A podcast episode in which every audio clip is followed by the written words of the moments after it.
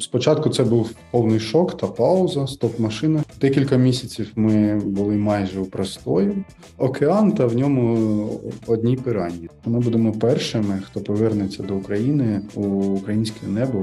Вірю в зе ес у і вірю, що це все можливо. Друзі, доброго дня! Вітаю всіх! Сьогодні у нас розмова з Дмитром Сероуховим, сі і о компанії SkyUp.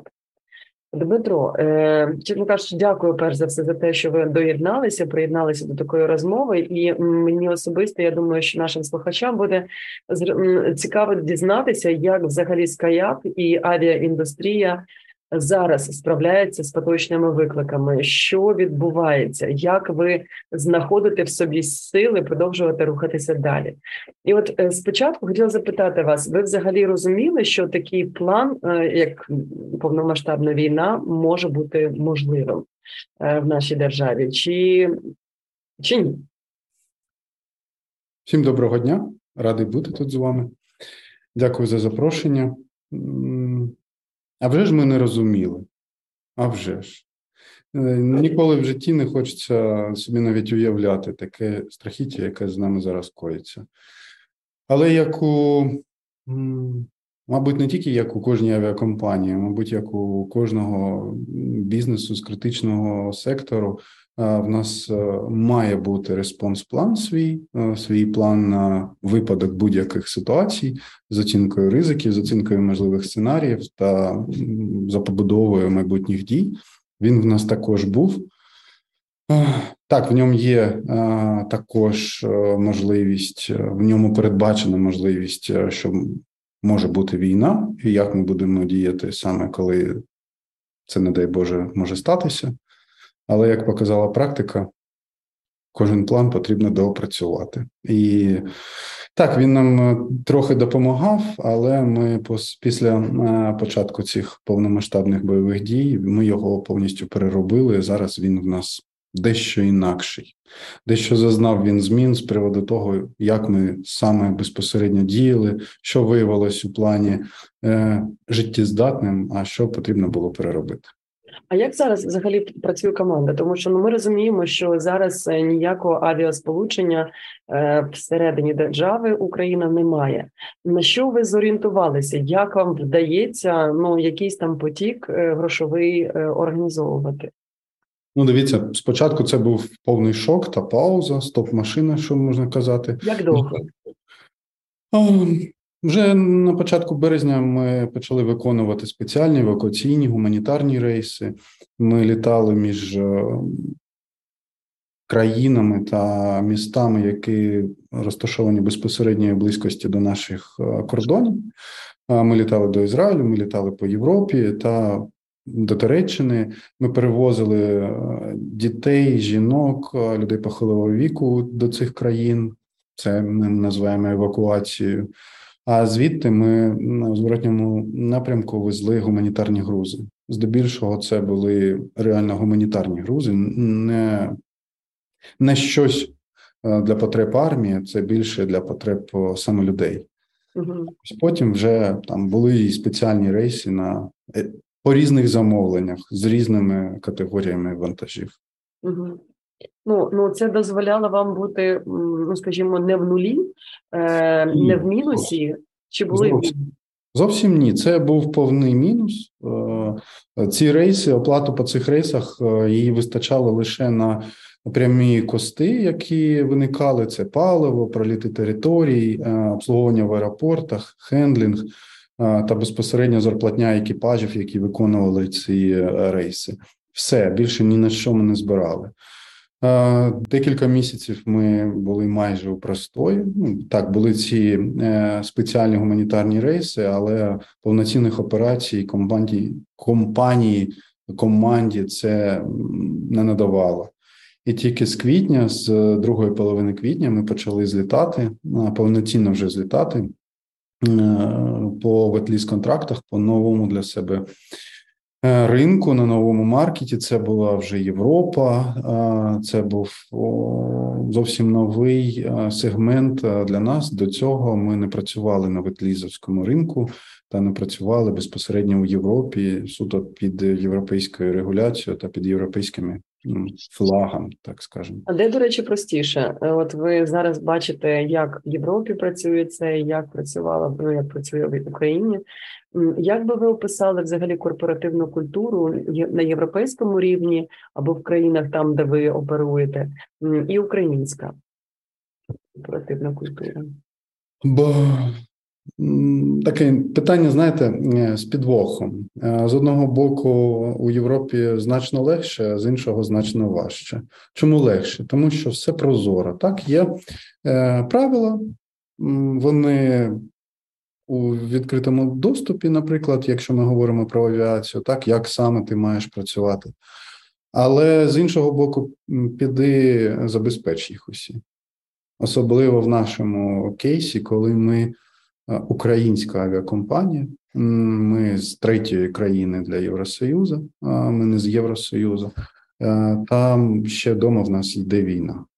Як саме, усі питають, як саме ви можете працювати у цих умовах, як саме забезпечена там ваша регуляція, як саме ви взаємодієте з вашим контролюючим організуючим органом, це наше ДАСУ, Державна служба України, як саме вони виконують за вами нагляд, чи є аудити, які вони є, як, що з операційною діяльністю, що з безпекою, що з ліцензіями, як ви підтримуєте екіпажі, ну, чи проходить навчання і все таке інше.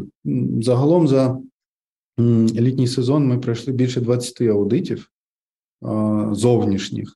Це все були аудити від сторонніх авіакомпаній, від сторонніх сі ей ес, це Civil Aviation Authorities, це те ж саме, що в нас ДАСУ, тільки по різних країнах. Та навіть від і ей ес а, це наш верхньорівневий контролюючий орган у Єврозоні. Ми від них пройшли їх аудит. І можемо цим тільки пишатися, тому що від усіх них до нас також тільки пошана. Що ми разом з нашою державною службою можемо існувати у цих умовах. Наші е, ліцензії, сертифікати, вони підтримуються та підтверджуються е, нашим о, державною службою нашою. А вона так само, як і ми, під наглядом і ей ей ті, і ей ес а, під е, міжнародним наглядом. Тобто вони, зі свого боку, теж пройшли неодноразовий аудит та довели, що можуть працювати в цих умовах. Ну, тобто, я так розумію, що на зараз, якщо дивитися на це питання, то в Європейському Союзі більше питань виникає, ну, достатньо, так розумію, велика бюрократія, їм важко от здолати ці всі вимоги, які ставляться перед бізнесом, але, тим не менше, прозорість якась відбувається, вона є, правильно я розумію? Правильно, так. Бюрократії більше, але прозорість теж існує. Ну, не теж, а вона є. А є більше теж, мабуть, так? Да? Є більше теж, мабуть, так. Угу. А, але до нас дуже прискіпливе ставлення. От ось дуже прискіпливе. У нас є прискіпливе, так? Да? Прискіпливе, так. У нас ну, є... Ми навіть, в нас був такий досвід, що ми не змогли рахунок підприємства відкрити. А взагалі, а як вашим людям, пілотам, вони ж чоловіки, вони можуть легко виїздити за кордон? Тому що ми зараз бачимо, що для багатьох в бізнес-ком'юніті складно співробітникам, керівникам покидати Україну для того, щоб там розвивати якісь там бізнес-зв'язки за кордоном. Ну, це ж короткотермінові подорожі. А в вашому випадку, нібито якісь там спецможливості існують чи ні? Повірте, ми в тих же самих умовах, як і усі решти. Нічого окремого для нас немає. Ми повинні пройти усі кола узгоджень, ми повинні пройти узгодження в нашому профільному міністерстві. Так, це Міністерство інфраструктури, вже воно дещо більше стало. Угу. Ми повинні пройти узгодження у Міноборони, ми повинні пройти узгодження у Мінеко. В нас є там свої списки, в нас є відрядження, в нас є докази задля чого, куди, хто саме, на який термін виїжджають.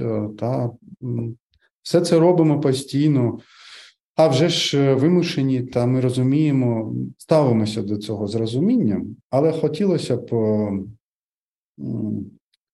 більш легшої процедури, скажімо. Ну, тут, да, тут, чесно кажучи, це така величезна е, загальна проблема для бізнесу.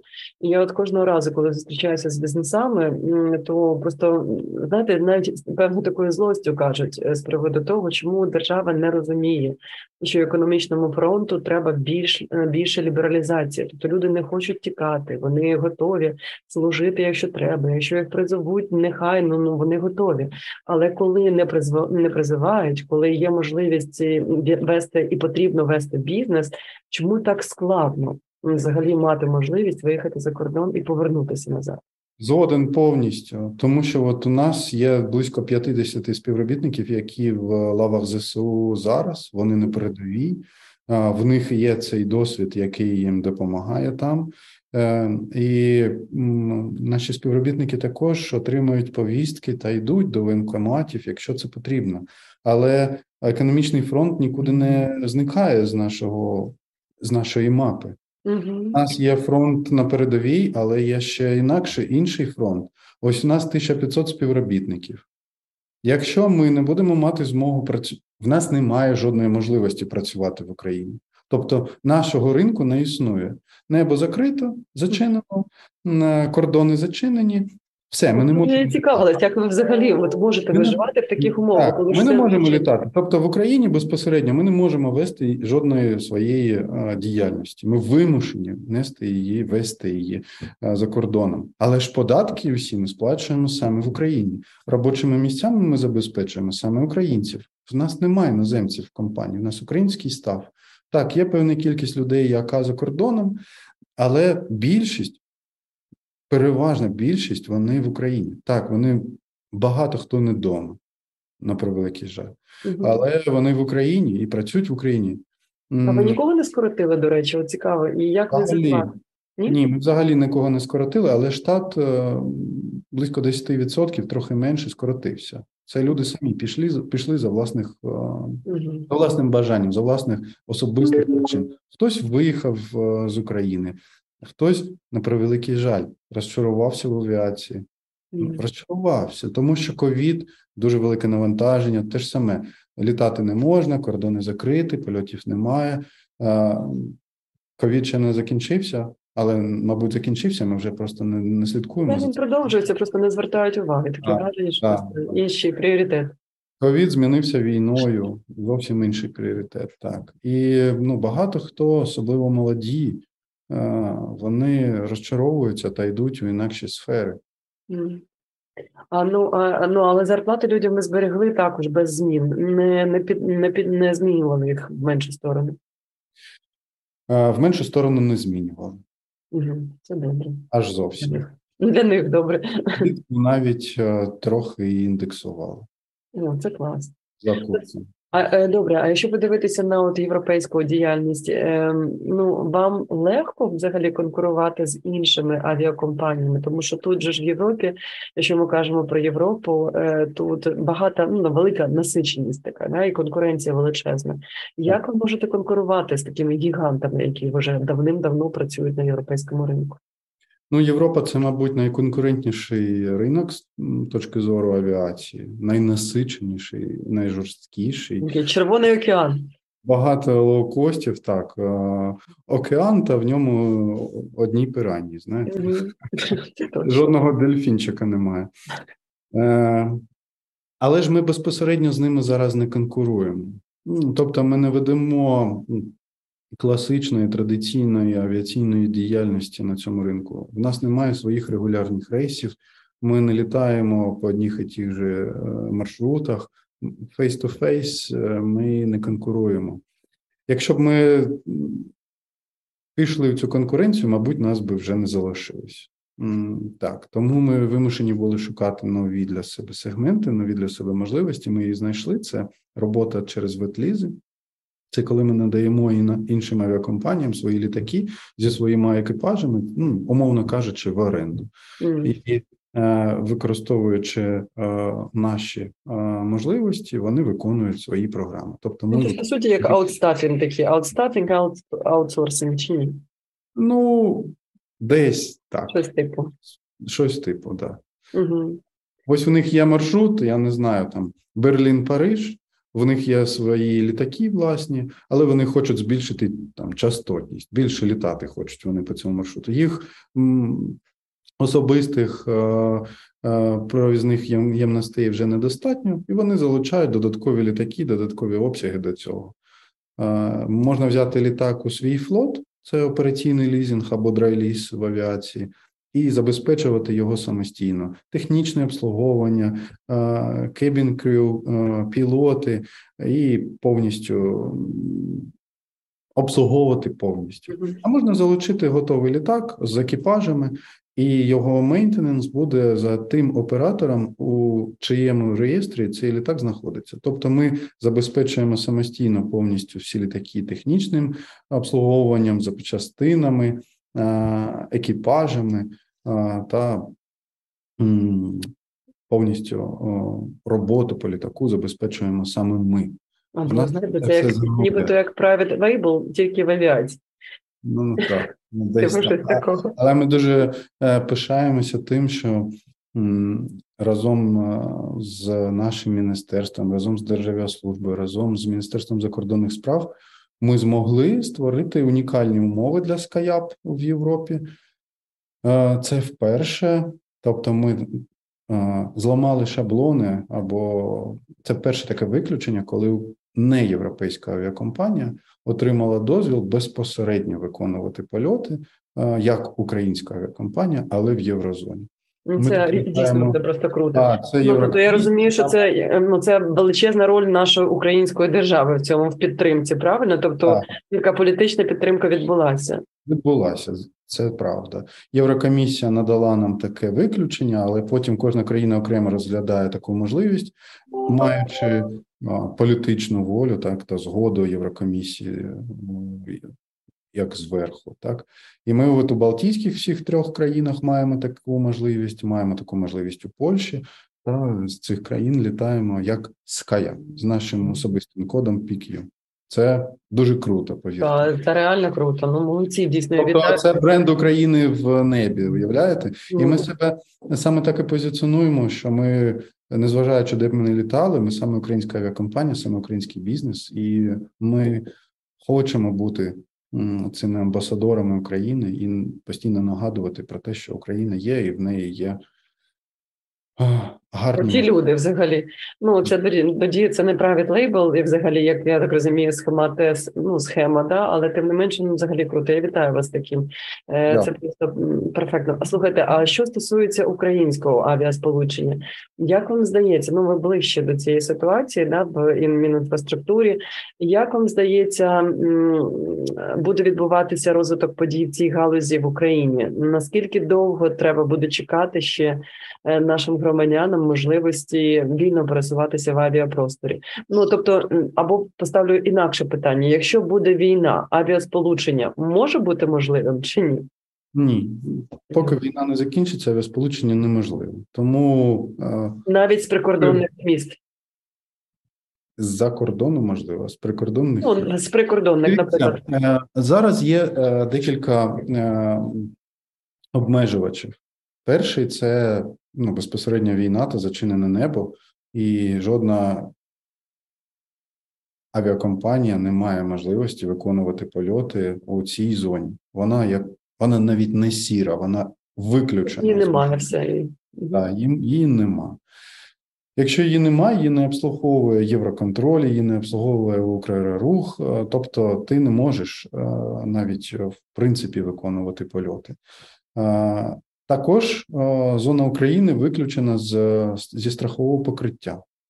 Без страховки ти, згідно міжнародного законодавства, взагалі не маєш можливості летіти.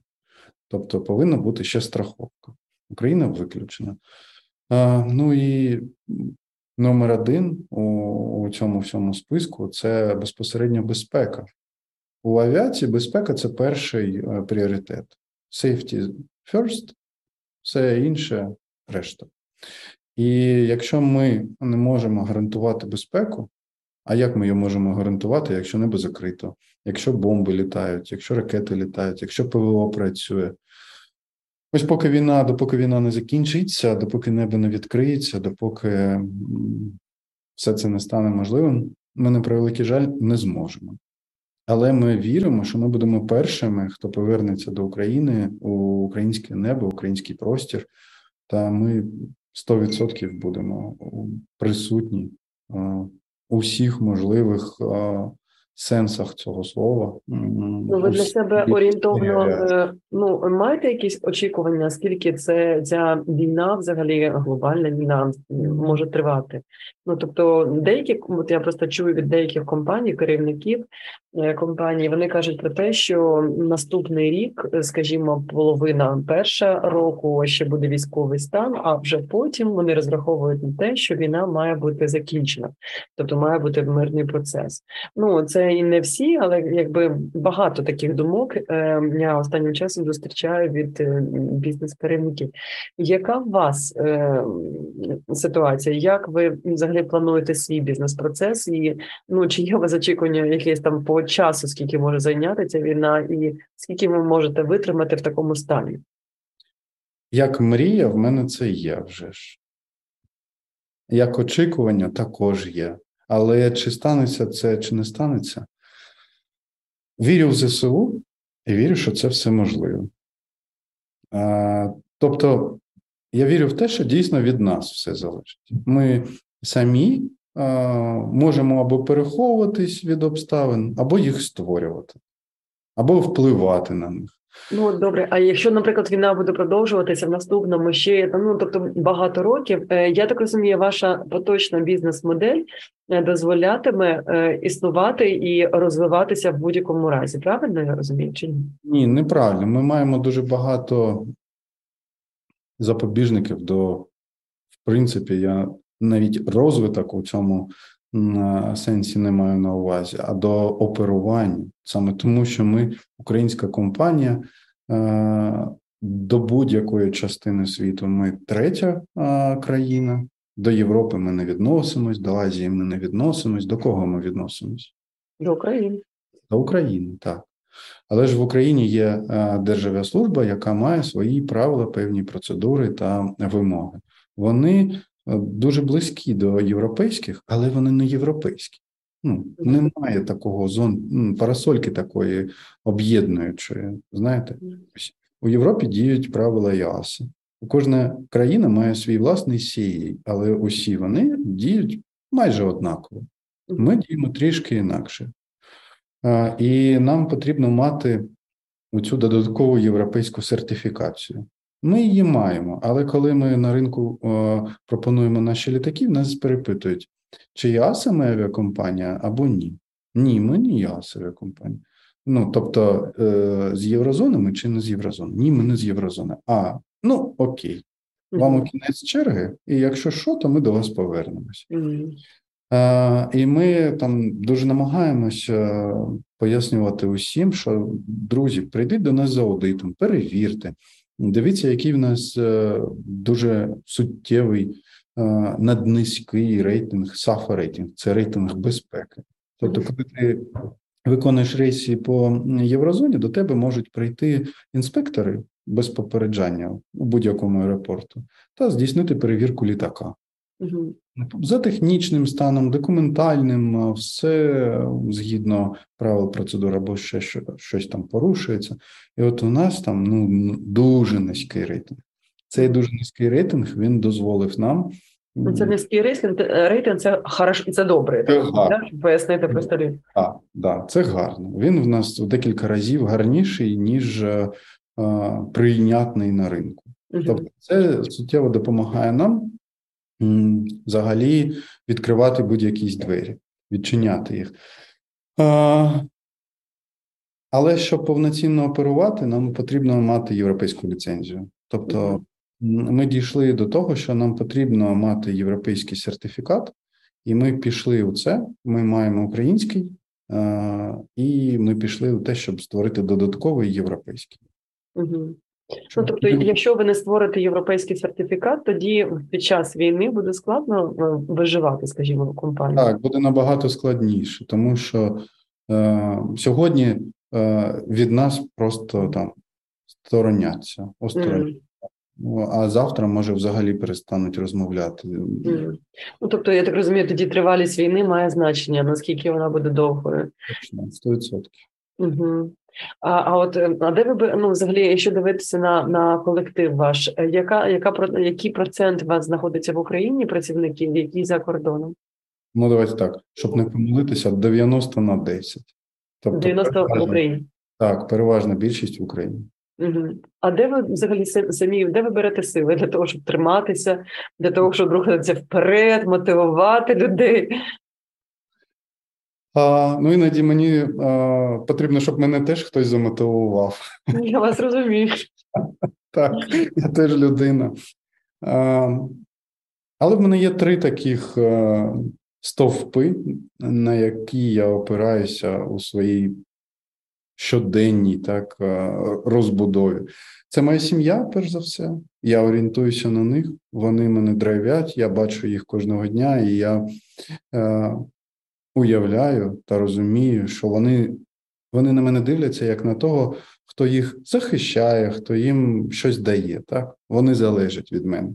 І я розумію, якщо вони залежать від мене, то я повинен для них зробити усе. Можливо і неможливо. Тобто я мотивуюся їм. Друге – це моя команда, яка знаходить у всіх можливих і неможливих блекаутах, сиренах та всьому іншому можливості, як працювати, як бути ефективним. Як взаємодіяти? Ковід нас теж багато чому навчив. Ось ця віддалена робота. Е, і як вони бачать, можуть порівнювати, як веде себе компанія, порівнювати з іншими. Так? Що ми робимо, задля чого, яку маємо мету, яка в нас ідея, яка в нас місія, чи прораховуємо ми наші кроки, чи розуміємо ми, що нам потрібно для того, щоб завтра ми також існували, як ми відносимось один до одного, тобто це наша корпоративна культура. Тому команда – це другий стовп. І третій – це віра в ЗСУ. А вже ж в кожного з нас це віра в те, що ми переможемо, це віра в те, що наші хлопці нас боронять і вони непереможні. І ми зробимо все можливе і неможливе, щоб їм допомогти. Десь, Може, ви, ви запустили благодійні проекти багато для того, щоб підтримати. Так, де можемо, там доєднуємось. Доєдналися до United двадцять чотири, проєкт президента. Створили разом з Шахтарем на початку війни цей благодійний, цю благодійну серію матчів за допомогою Міністерства закордонних справ. Та зібрали там близько більше тринадцять мільйонів гривень закупівлі. Проводили закупівлю там бронежилетів, касок, ну того, що необхідно було е, нашій армії. Е, намагаємося долучатись, як можемо. Ну да, бо віримо в ЗСУ. Слухайте, а якщо дивитися на, на результати, фінансові результати протягом року, е, вам вдалося якось вийти в нулі або в прибутковість, або все-таки збитковість зберігається протягом всього-всього року? Були певні коливання, але загалом ми операційно ми десь там, може, в районі нуля, а ось фінансово погоду ми в мінусі вже ж. Ну, да, Боже. Ну, а, а на наступний рік ви якось бачите перспективу фінансово вийти в прибутковість? Е, навіть якщо війна буде продовжуватися? Чи це, знову ж таки, отак, як ви пояснюєте? Бачимо. Бачимо, тому що не бачимо для себе декілька місяців повного простою, тому що запуск... вже багато зробили цього року задля того, щоб бути успішними надалі. Е, змінюємо модель, змінюємо організаційну модель. Ми вже, знаєте, суто не тільки український бізнес, ми присутні на деяких ринках, створюємо європейську авіакомпанію. Тому ці е, реформи, е, це масштабування, воно потребує е, е, переосмислення, так, навіть е, усього того, що є в тебе, як це буде пов'язано, як це буде взаємодіяти, як це буде збудовано, які нові процеси з'являться, які, можливо, зникнуть. Що можна з інвестпроєктів поставити поки що на паузу, а що саме тут і сьогодні зможе приносити тобі додатковий дохід, ти зможеш збирати ці ревеню та бути впевненим в собі на сьогодні та на завтра, та зможеш довести своїм партнерам, що вони можуть бути впевнені в тобі. Це mm. теж дуже важливо. Ми ж не самі на ринку. Ну да, у вас тим паче, у вас дуже зарегульований процес, ну, зарегулю... зарегульований ринок, ну, з абсолютно різних причин. Ну, тут можна тільки сказати, знаєте, те, що нас не вбиває, робить нас сильнішим. І я вам хочу побажати, щоб наступний рік, Дмитро, що у вас все-таки ваші плани зреалізувались так, як вам хотілося б, щоб ви вийшли в прибутковість, так само, як і інші гравці ринку все-таки справлялись з цими поточними викликами, в незалежності від умов, в яких ми знаходимося, тобто, по суті, всупереч всьому. І я дійсно сподіваюся, що наші Збройні Сили України разом з усією Україною взагалі зможуть зробити так, щоб Україна перемогла. Так, саме так. Да, тому, Дмитро, дякую вам щиро за розмову. І те, що від нас буде залежати для того, щоб підтримати вас, зробити певний свій внесок в вашу діяльність, дайте нам знати, ми будемо раді долучатися до нашої спільної роботи. Дуже дякую вам. Дякую. Дякую, друзі. Слава Україні! Героям слава! Бережіть себе!